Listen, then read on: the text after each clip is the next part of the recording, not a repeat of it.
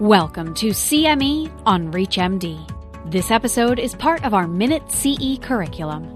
Prior to beginning the activity, please be sure to review the faculty and commercial support disclosure statements, as well as the learning objectives.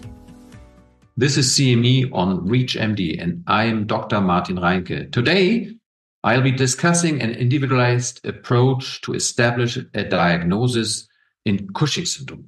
I have three topics diagnostic delay in Cushing's syndrome, the laboratory testing in Cushing's syndrome, and then consideration when to use which test in which situation. So, first of all, to the uh, delay in Cushing syndrome. We know that currently the delay is up to three or five years until the diagnosis is finally established. And this is due to lack of awareness because it's a rare disease and the symptoms may be overlapping with um, other quite common diseases. Another reason is that initially the symptoms may be uh, limited and there's time progression over time in disease severity. Therefore, it is very good to repeat a clinical investigation after a couple of months if you are unsure whether this patient may have Cushing syndrome.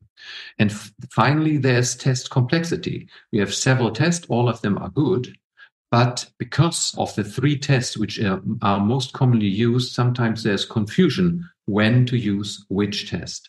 We have to turn to point two, three tests available. It's a one milligram dexamethasone suppression test. It's a 24 hour urinary cortisol and it's a late night salivary cortisol. All three tests, as I mentioned, are excellent. However, there are clinical situations where one test may be better than the other. Just to mention a number of examples. If you have a shift worker, late night salivary cortisol does not work very well because it investigates the diurnal rhythm. The urinary cortisol can be difficult to use in patients who have renal insufficiency, especially at higher grades.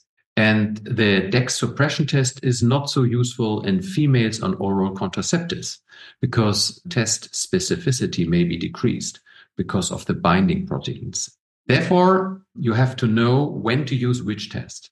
I generally start with the late night salivary cortisol test um, because it's very convenient for the patient. And in general, I do more than one test because this again increases test reliability. This is true for all um, tests, especially for the urinary cortisol and the late night salivary cortisol. So these tests have been generally been repeated several times.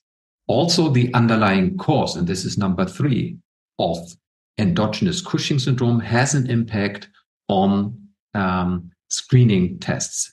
Um, for example, if you suspect, which is the most likely di- um, diagnosis in endogenous Cushing syndrome, a pituitary source, Cushing's disease, then uh, urinary free cortisol or late night salivary cortisol are the best tests to start with. And multiple tests of late night salivary cortisol or urinary free cortisol or a combination of tests is very useful.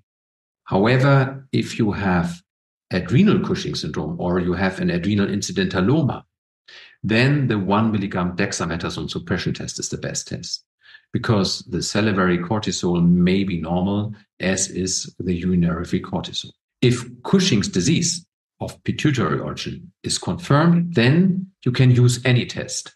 And generally, we do multiple tests in such a situation. I hope you found this brief overview of screening and testing in Cushing syndrome useful. Thanks for listening. You've been listening to CME on ReachMD. This activity is provided by Prova Education and is part of our Minute CE curriculum. To receive your free CME credit or to download this activity, go to reachmd.com/prova. Thank you for listening.